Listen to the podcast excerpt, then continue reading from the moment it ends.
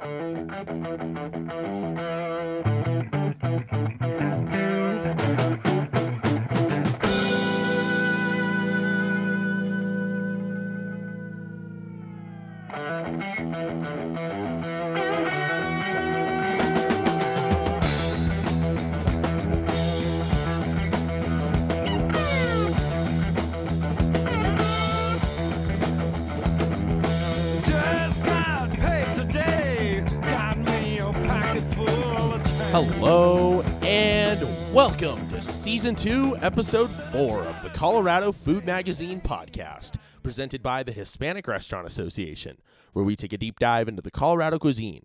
From gate to plate, farm to table, and everything in between, CFM is your one stop spot for everything food related across the entire Centennial State.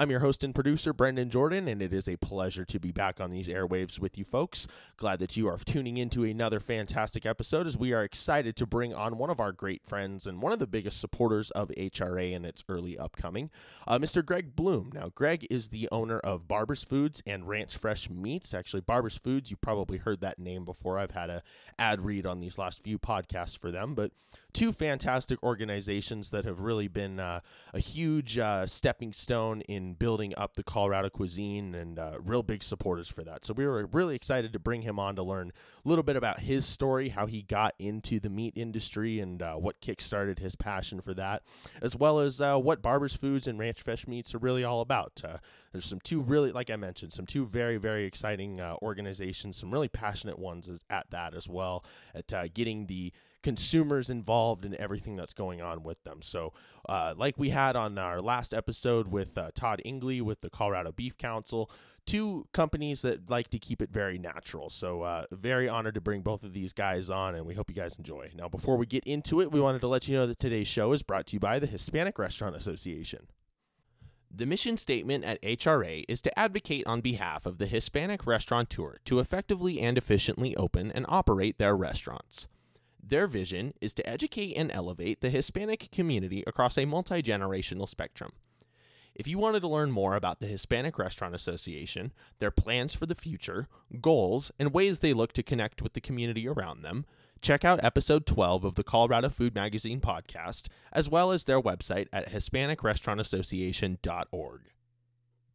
So, like I mentioned previously, a really fun interview with Greg that we have today uh, just really gets the listener and the consumer involved and uh, really lets them know what's going on behind the scenes, behind the curtain. I think Greg is really focused on, you know, pulling that sheet from everything and, you know, uh, making everybody involved with the whole process of the meat industry. So it's something really inspiring and really interesting to listen to. So we will get further into it. Here is Greg Bloom with Barber's Foods and Ranch Fresh Meats. Thank you all for listening.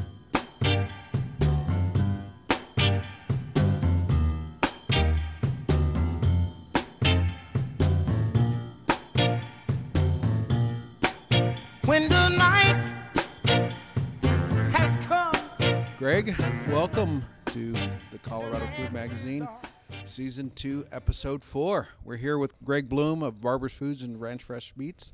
We're here to interview him. He's uh, just a full disclosure, he has uh, been one of the greatest supporters of the HRA of many, many people we've met.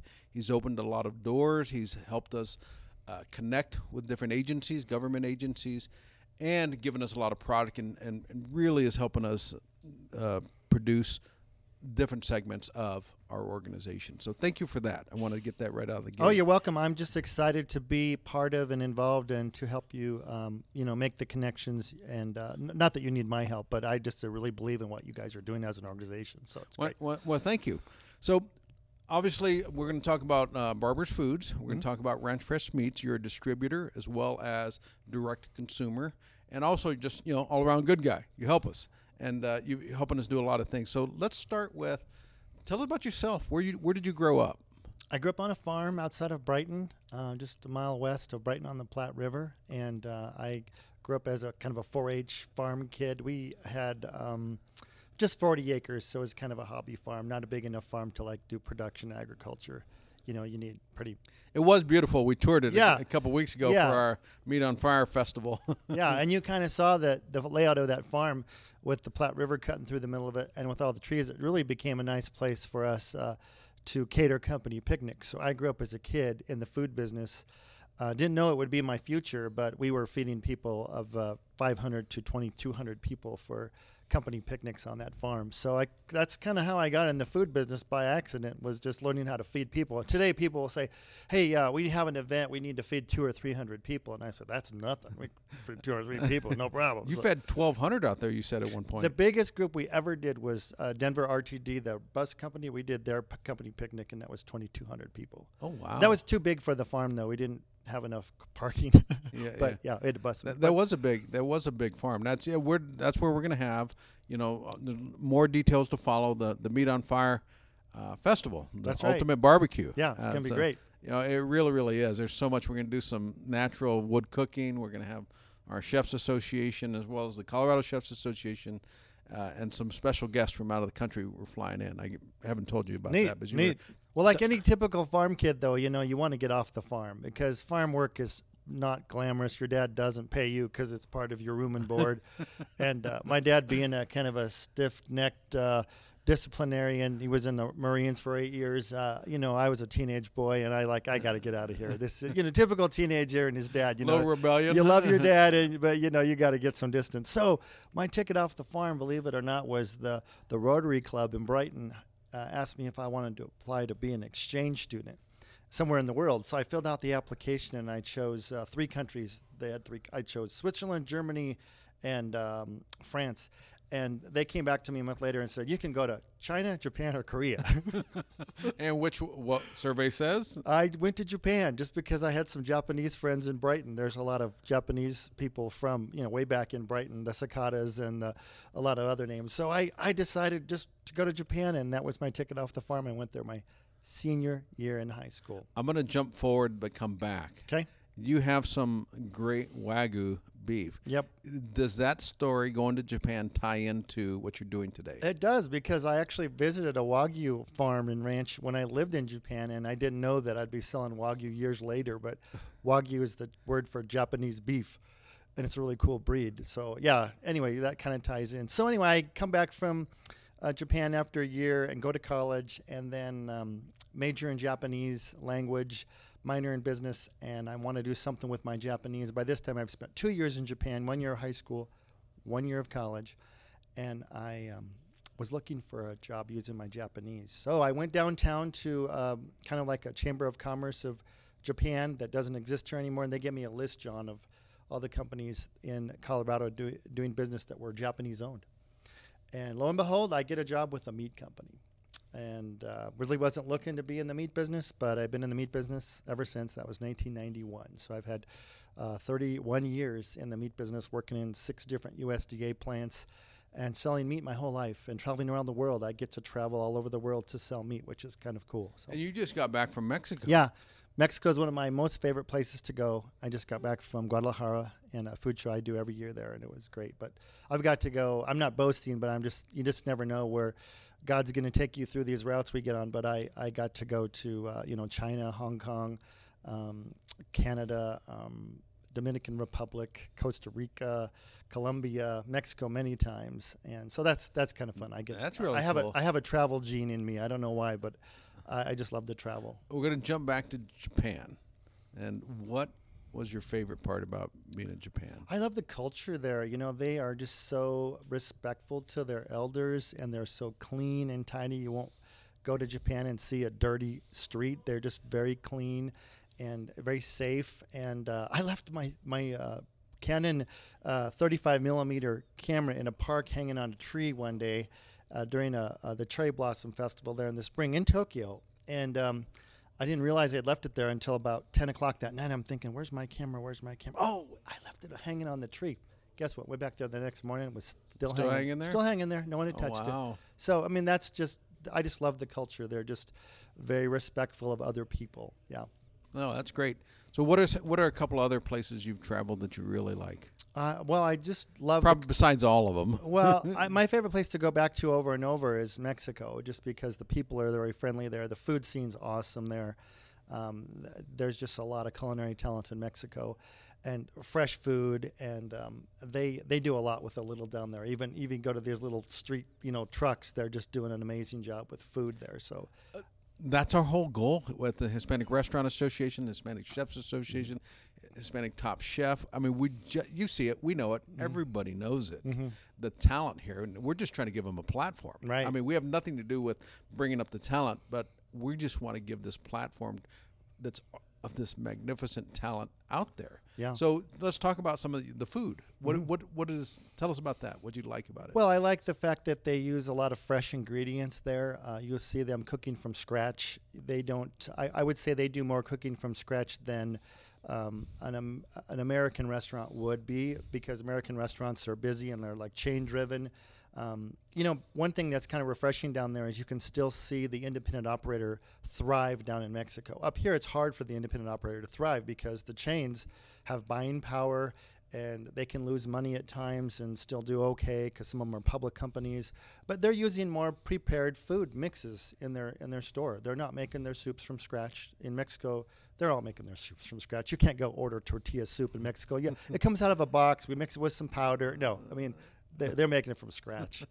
so that's kind of cool. That's true. And I've, you know, as I've you've talked, I'm a fifth generation American. I grew up with typical. I'm going to use the term Tex-Mex. It's great. No, that's not my Sure. intent. But only until we really became involved in the past few years did I understand what true Latin Mexican food was. Now I can't go back. It's Mm. Right. just simply amazing. Yeah. I'm spoiled. My son, we're, we're very spoiled. Yep.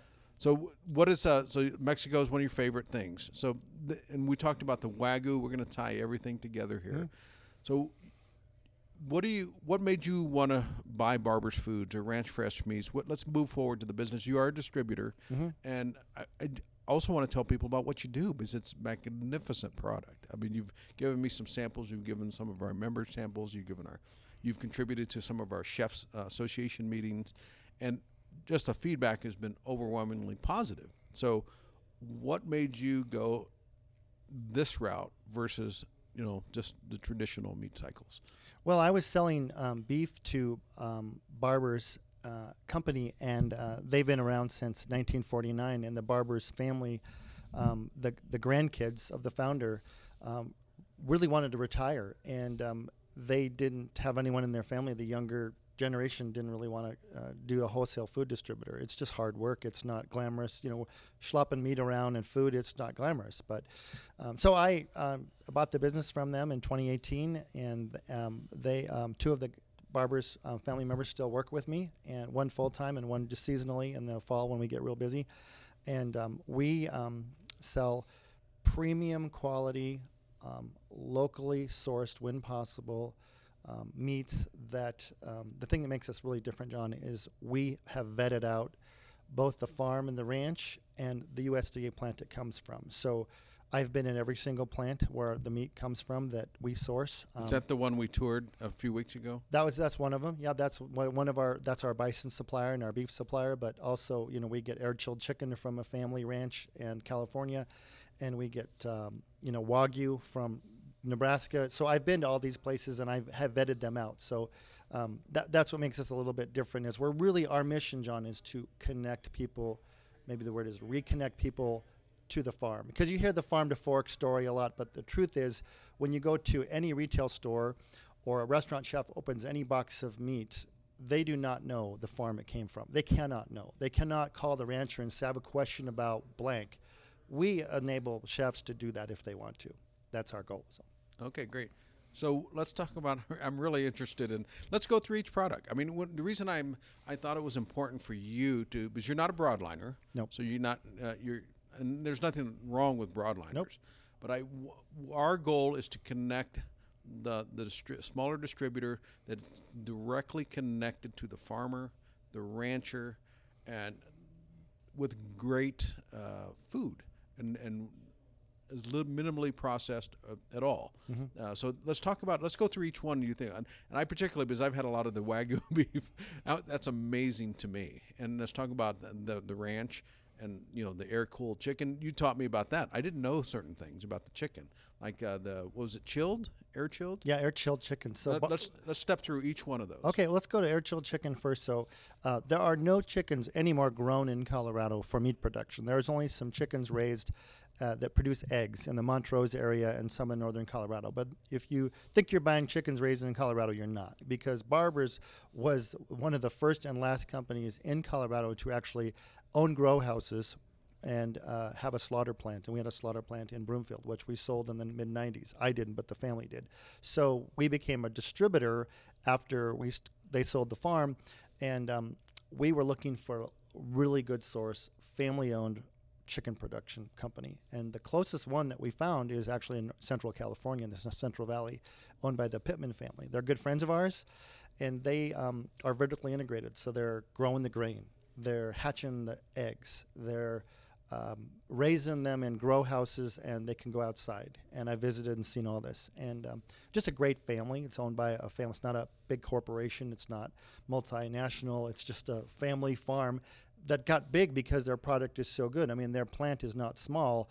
Uh, it's a pretty big plant. It's you know it's it's about the size of this building times two. You know here here here at this campus. So, um, but air chilled chicken. Why air chilled chicken? Well, there's only two ways to cool a chicken carcass, John, after the feathers have come off. And the cheap way, the fast way, is use water. So the chicken would go into a water bath like a swimming pool, and just after like a few minutes into the shift, that water is pretty brackish. You can imagine the feathers, the blood, the yuck. So they have to put bleach in that water to keep the bacteria down. In fact, they put 10 times more bleach in that pool than you have in a jacuzzi or a swimming pool anywhere in Colorado to keep the bacteria Really? down. So that chicken is absorbing that water, which is why if you go to any retail store and look at the label for any chicken, it says ingredients chicken asterisk. Then you look down at the bottom, and the asterisk says may contain up to 5% added water. Think, where's that added water coming from? It's coming from that bacteria pool. Okay, so that's gross. If people saw that, and I've seen it many times, I've been to many chicken plants back east where most of the chicken comes from in Arkansas and uh, Texas and Louisiana, and that is gross. You won't eat chicken after you see that for a while until you forget about it. Air chilled chicken the way they cool the carcass is more expensive, but they hang the chickens in the ceiling in freezing cold, 40 degrees below zero air that's uh, uh, cooled with nitrogen is blowing across the carcass. So they don't get the chicken dirty bath. They, they, just cool it down. And so that costs more money, but the chicken tastes better, has better shelf life. In fact, John, did you know that in the EU, in the European Union, they don't allow water chilled chicken to be sold, which is why U.S. chicken companies can't export to the EU. They don't allow water chilled chicken because they think it's unsanitary and disgusting. Oh, I didn't know that. All chicken in the EU is air chilled chicken. Here, it's kind of catching on. But so we sell air chilled chicken because it tastes better, because it has a better shelf life, and because it comes from a family we know personally that we've vetted out. So basically, we have found the best tasting, best story chicken that we can find in the United States, and that's what we sell. Oh, nice. Okay. And so then there's, uh, do you want to go to the next one? Y- yeah. Let's. Uh, yeah. I won't spend as much time on all, of them, but Beeler's pork in Iowa. Most pigs in this country are raised in Iowa or at least slaughtered in Iowa. That's where the majority of the slaughter plants are. And the Beeler's family's been raising pork for five generations, way before Iowa was even a state. And they do something called a Duroc pork breed. Duroc is a, a highly marbled, high quality. I tell people um, Duroc is to pork what Wagyu is to beef Oh, It's that's a good analogy. very well marbled. And these um, these pigs are of a temperament that the sows do not need gestation crates. So they their their story is their family to make their product different than mainstream conventional beef. Beef meat pork is um, no gestation crates, Duroc pork breed, and um, they uh, use a non-GMO feed. So most pigs are fed soy. Most soy is genetically modified. They don't use that because they want to be different. So, Right. um, and their pork is outstanding. I mean, you, you, you could eat one of their pork chops and go, "Wow!" I mean, that's just just the best pork chop I've ma- ever had in my life. making me hungry It's now. got it's got marbling in it. You know, it's that the tr- traditional conventional pork. Most people know they they grow these pigs to be efficient and in and out and, and, and get to market as soon as possible. But they've bred the marbling out of the pig, which is why most conventional pork chops out of pork loins are dry and Right. there's no there's they no add fat. some sauce. Add some sauce. Always add the sauce to the pork chop. Yeah, right. Correct. That's funny.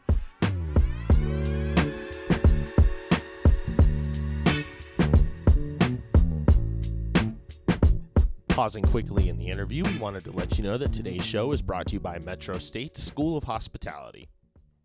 The Metropolitan State University's School of Hospitality has truly lived up to their namesake by being more than welcoming to the Hispanic Restaurant Association and all of their partners. Today's podcast and future episodes will be broadcast right from the MSU campus inside their hospitality building. Their extensive culinary programs, as well as their enthusiastic professors and directors, make it well known why this school has one of the strongest and quickest growing culinary programs in the entire nation. Visit MSUDenver.com to find out about different events happening across campus and how to get involved. Uh, I'm going to jump back before we jump back into those. And what was your, what in your life or your life philosophy made you want to go down this path to seek something? I'm going to use the term pure or better than anything else. I worked in six different USDA meat plants, and um, they, they weren't doing anything um, illegal uh, or wrong or uh, immoral, but meat loses its identity in a meat plant typically because they can't keep track of all the parts and pieces that come in on one side, whether the animal's you know slaughtered there or not, and then gets processed, ground, cut into chops, cut into steaks, and then out the door with the company name on it instead of the farmer's name. So, and also if you look at any retail store now, most of the meat sold is the store brand. Right. It's not the farmer's name on it. That's because the the stores, the big national, multinational public retailers, they want to sell their own brand. Right. That's what they want to do. So, meat has lost its identity, which I think is a shame. So, I'm trying to reconnect people to you can know the rancher, you can know the farmer, you can know the story. And people, John, when I tell them this, they, they think I'm lying to them. They, they, they, they treat me as suspect. Like, you can't know that because nobody knows that. Um, I think I'm the only online retailer at ranchfreshmeats.com that when you get a box of meat in the mail, or through UPS when you order it from us, or we dropped it off on your front door if you're in the Denver metro area. We actually leave the, the farmer's name on the package. Every other company puts their own brand on it. Okay. They, so you, so I'm not selling Ranch Fresh Meats, you know, pork chops. I'm selling Tim Beeler's pork chops, and his name is on it. So, you know, that that's our goal at the Colorado Food Magazine, just to tell people stories. We want to connect, you know, um, the gate, the plate, the the pig to the, the consumer, the chef, everything else.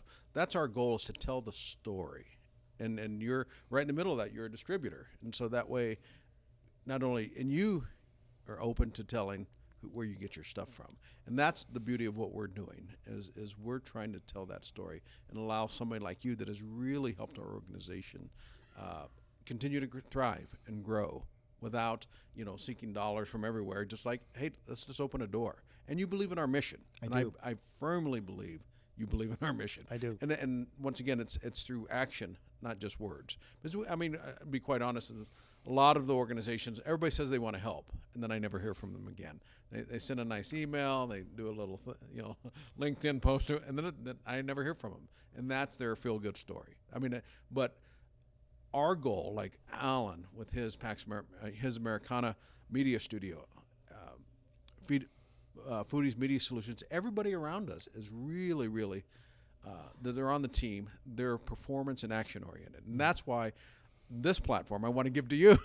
Well, thank you. to, to help. And let's let's talk a little bit more. That's that's a little uh, you know what do you call it pontification or you know me talking about reality, and that's that's why I'm starting to reach out to the people that have really helped us uh, grow to this point. Well, back to you know why I do what I do. Part of it is reconnecting people to the farm, the ranch, the plant that that actually raises or processes the meat. Uh, but the other thing is, there's a lot of me- mediocre meat out there in the marketplace that's just mediocre, and we actually do taste tests all the time. Uh, we, for example, we're looking for the summer right now. Uh, five of the best tasting sausage and bratwurst that we can find in the industry. And some Who's of we? uh, me, me and my team, Okay. me and the barbers team. Yeah, we're we're tasting. We're we so we have different vendors. We have different. We have local ones. We have ones that are out of the state. But we're just looking for the best of the best, not just in the taste of the product, but also the story and how they raise the animals. And so, um, you know, that's our passion is to find that so that when people buy from us, we've already vetted out for them. You know everything is true. Yeah, that's right. And you know, here's just a little example. So in the United States, under the U.S. law, product can be imported from anywhere in the world. Let's just say mm, you and I buy a load of uh, ground beef from Uruguay, organic grass-finished beef, and we buy that because it's cheaper than sourcing it in the United States.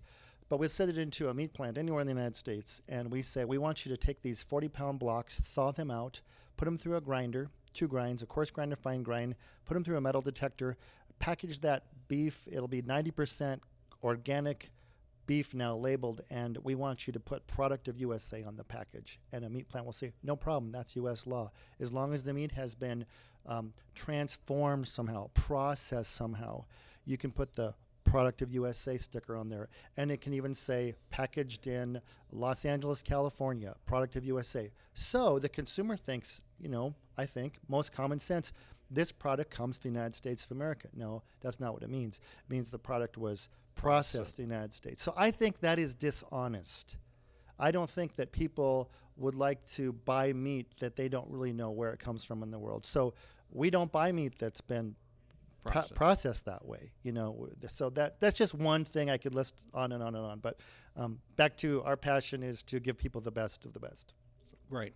Let's talk about uh, some salmon and some uh, then some wagyu. Yeah, so the salmon is a simple story. My friend Taryn, who's from Colorado, him and his wife own a boat, and they just do one big run every year. In um, the fall, August, September, they're in Alaska on their own boat they own, and uh, their brand is Thunder's Catch, but they catch um, the um, the the salmon there uh, during the run, you know, the fall run. And the thing that makes them different is that they actually bleed out the salmon when they catch them. So they catch them in nets, and then every night the uh, they have to report their catch to the Department of Agriculture in Alaska because the Department of Agriculture in Alaska doesn't want to overfish, so all of the boats up there have to report so that they don't overfish the waters, and they never do. The run up there is the Kokanee Salmon Run is amazing. Um, but anyway, um, Have you done that? no, I haven't done it. And Taryn has invited me to go, but you know, it's hard work. And Oh, he doesn't just want you for a couple days because he goes out for a while. And so you're you're with him for a month, It's not a cruise line. not a cruise line, and you're gonna be bleeding fish, you know, and it's just a lot of work. So I thought, yeah, you know, he sends me videos, and uh, I'll put those on my website. But so that's the Alaskan salmon. That's just a once a year thing. And then the wagyu. I met Dan Morgan as of all places. I was doing a food show in 2017, I think, in or 18, I think it was 2018 in Hong Kong, and I'm there. Um, selling U.S. meats uh, for a couple different companies, and Dan Morgan walks by, and he sells a ton of wagyu over into Hong Kong. And so him and I get to know each other, and he was I had a booth, and he was kind of just walking around, meeting with people, meeting with customers, and going to lunches and dinners. And so I um, had a dinner with him, and I got to know him, and then I went and visited his ranch in Nebraska, and then I said, "Hey, I would love to represent you in Colorado as your uh, food service and uh, online distributor." So um, yeah, so I've been back to his ranch several times, and just an amazing product. So wagyu uh, typically in this country is what we call F1. There's F1 through F5. F1 is the lowest. This is the educate for our audience. This is the educate portion of this podcast about well, several parts of it, which you're talking about. You're always educating us, and that's always our goal to educate the consumer. I was fascinated when he told me this the first time. I did not know this. All I know was the end quality, how great it was. But then you, we started talking a lot. Like, can you educate me about beef in this wagyu? And so let's start again there. Okay, so Wagyu, just to back up, means Japanese um, cow, and it is the only breed in the world that God made that never stops marbling. That means when you have these animals in a feedlot for three, four, five, six, seven months, they will marble all the way until practically 80% fat, which, you know, basically is too much fat. But the product just tastes great because that saturated fat, that intramuscular marbling is just delicious. Right. So um, it became famous for its marbling and its eating quality. And uh, Dan Morgan imported a Wagyu um, many decades ago and started breeding it with his um, Hereford and Angus breeds. Uh, but back to um, the grades of Wagyu. There's F1 through F5. F1 is 50% Wagyu mixed with 50% another breed. Typically in America, it's going to be Angus or Hereford. That English, those English breeds. Uh, that's typically what you'll find in the United States is a F1 Wagyu, because F5, which is purebred Wagyu, is 100% Wagyu. That meat is from Japan and uh, has genetic strains that can be traced way back and cost two or three hundred dollars a pound. Wow. It's just it's very expensive. Um, Dan Morgan's program is F4, so 93% or better purebred Wagyu. So it's better than most of the Wagyu sold in this country today. There are some great Wagyu programs in this country, but most of them are diluted because they're sourced from so many ranches. They just keep up with demand. It's volume and demand. It's demand. volume and like, oh, we need more Wagyu. We'll go get another rancher in blank state to raise for us. But all of Dan Morgan's Wagyu comes from his ranch. So it's one ranch, one plant, very consistent. So that's that's why it's so good.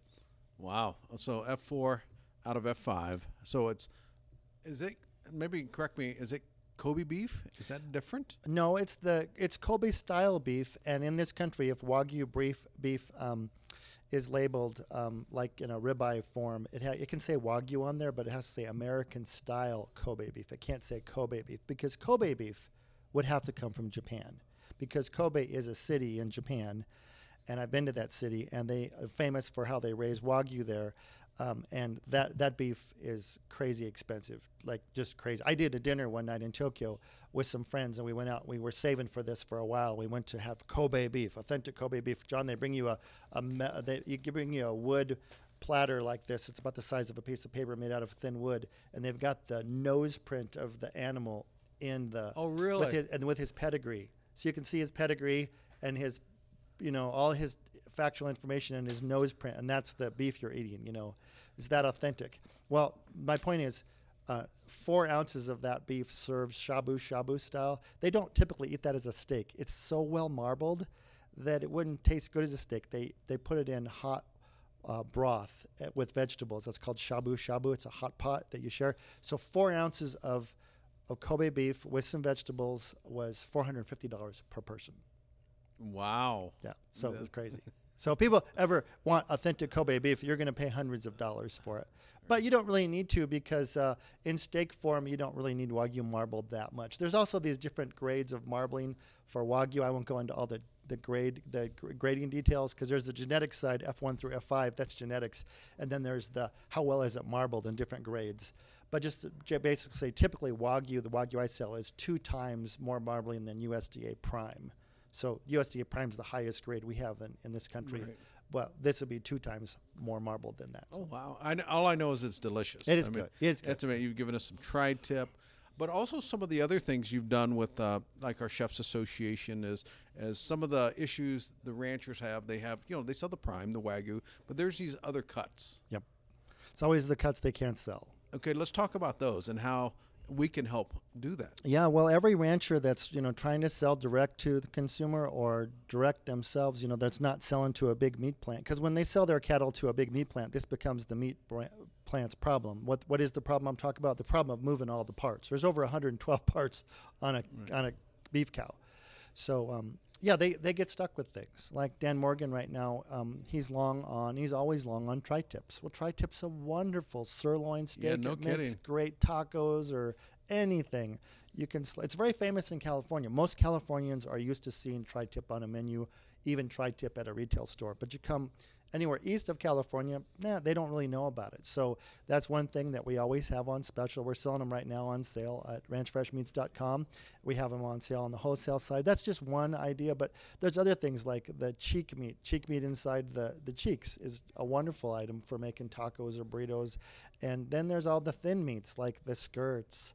And you know, everyone wants the middle meats, the ribeyes, the strips, and the tenders. Everyone wants those, but there's all the other cuts Right. that have to be sold and utilized. Right, yeah, and then and they would go to Ranch Fresh Meats or contact you if they're a food service or business to to do that. Yeah, and that's our chefs have expressed great interest in that. So thank you for that. They- Sure. it's a it's a great great thing.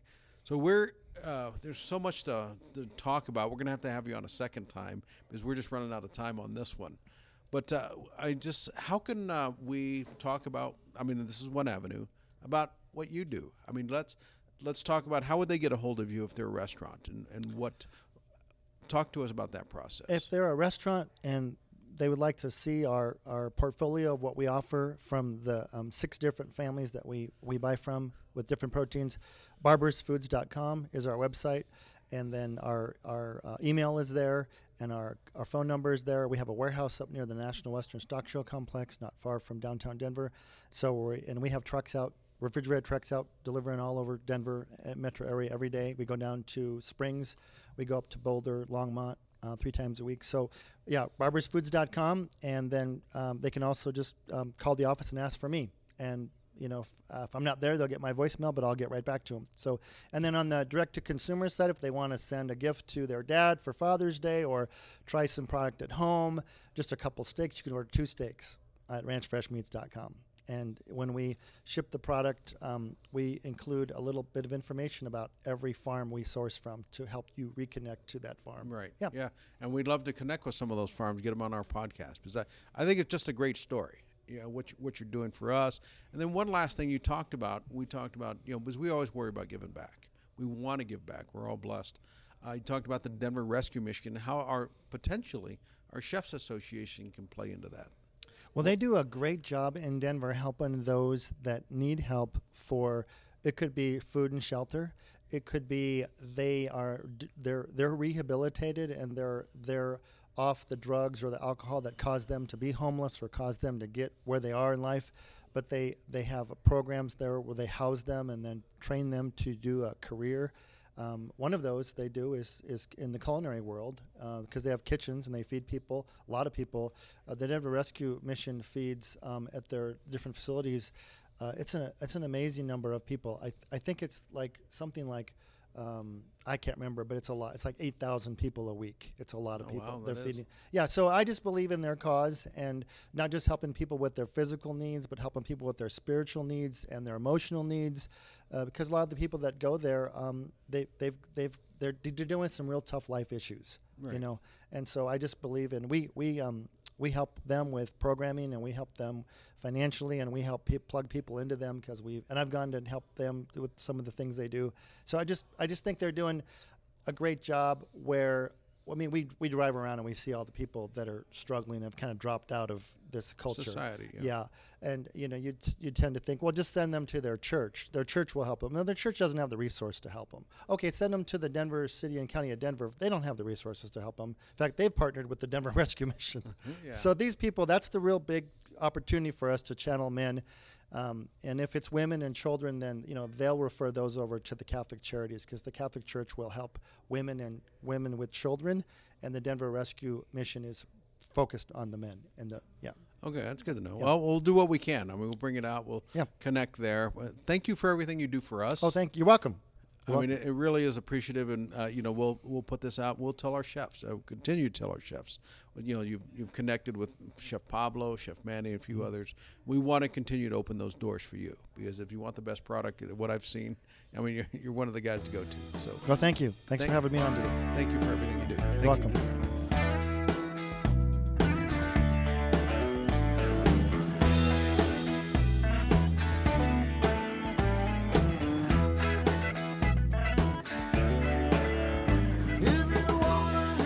Thanks goes out to Greg for coming on today's show, giving us a little bit more information about both Barber's Foods and Ranch Fresh Meats, and uh, you know, giving us a little bit more of a in-depth look at uh, you know all the different types of cuts in the cow, all, all the different types of ways that you can use them. I mean, it's a really informational podcast. We're looking forward to bringing on Greg again to another show to get a little bit more information about what his uh, company is specific about and how they can get out to the Colorado consumer. But once again, a huge thank you out to Greg for everything he does, and it was a really interesting podcast. We hope you guys liked it as much as we did. Now, before we get moving, we want to let you know that the show is brought to you by Hamilton Linens. Hamilton Linen in Uniform is one of America's most established and respected textile rental companies. They help the food and beverage, restaurant, and hospitality industries with their linen rental and laundry service needs.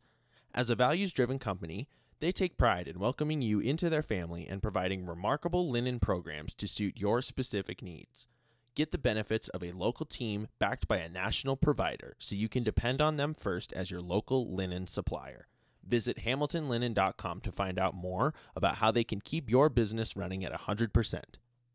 So after sitting down and listening to today's show one more time, I honestly, you know, only have a really only a couple takeaways and one of the big ones, I'd say the overall theme of today's show and last week's show as well with Todd Ingley is just keeping everything natural, making sure that the consumers who are buying these products know where the products are coming from.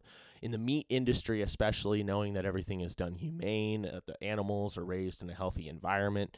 Uh, it's really important. I mean, why wouldn't the consumers want to know where their stuff's coming from? It's extremely important. And, eh, you know, I think Greg does a really good job. He makes a very, very big point about wanting to pull the curtain between the ranchers and the consumers, making sure that people really do know where their meats are coming from. He mentions that when uh, people buy, buy products from Barber's Foods and Ranch Fresh Meats, the name of the rancher is on the box when they get their product. They, they are constantly wanting to make sure that they break that barrier between the rancher and the consumer. So it's really something truly inspiring, a true gate to plate process, like we talk about in our intro. And I also found it really interesting how he's very educational with all the different cuts of beef. I found it really interesting. I mean, everybody knows, you know, your top sirloins, your, you know, your strips. Every people are familiar with the basic steak when you go into a steakhouse, but learning about all the different types types of cuts of beef, learning about you know where your meat comes from uh, not just where it comes from but the use for every one of the 120 plus parts of the cow. You know it's really important for not just the consumer to know oh hey this is something that i can use in this recipe or this is something that i can use here. But it's really important for the producer the people who are actually getting these foods out there to know these are the types of things that are going to sell more. These are the types of things that aren't going to sell more. This is how I'm going to advertise my product and change these types of things. I mean, Greg Greg does breaks it down perfectly on the show. Uh, like we mentioned before, we're really excited to bring him on for another episode just to, you know, kind of get into depth a little bit more about what his companies are about, but a very informational show today and we hope you guys enjoyed it. All right, folks. Well, that just about does it from all of us here at CFM and HRA. We wanted to thank you once again for tuning in. We could not do this podcast without you guys, so we appreciate your support. Uh, wherever you are hearing my voice from right now, wherever it's Spotify, Apple Podcast, Facebook Podcast, really anywhere, uh, make sure you're subscribed to the Colorado Food Magazine so you're not missing out on any of this new content we're coming out with. Like I've been mentioning the last few shows, season two is going to be packed with some really cool stuff. We're looking to get out there a little bit more, so we don't want you guys to miss out on any of that. So make sure you are subscribed.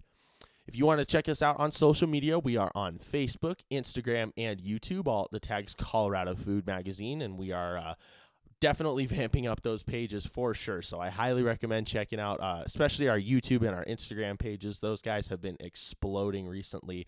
It's uh, been some really cool stuff. Like uh, like I've been saying, we appreciate all your support on there and all the uh, feedback that we've been getting. So keep it up with that. If any of you wanted to get involved with John and the Hispanic Restaurant Association, check him out at HispanicRestaurantAssociation.org as he's constantly looking to find new partners. And once again, we thank Greg Bloom for all of his fantastic support for just everything he's really done for this organization. He has been a fantastic support for all of us, and uh, we just really look forward to working with him in the future. So thank you all for tuning in, and we will catch you next time.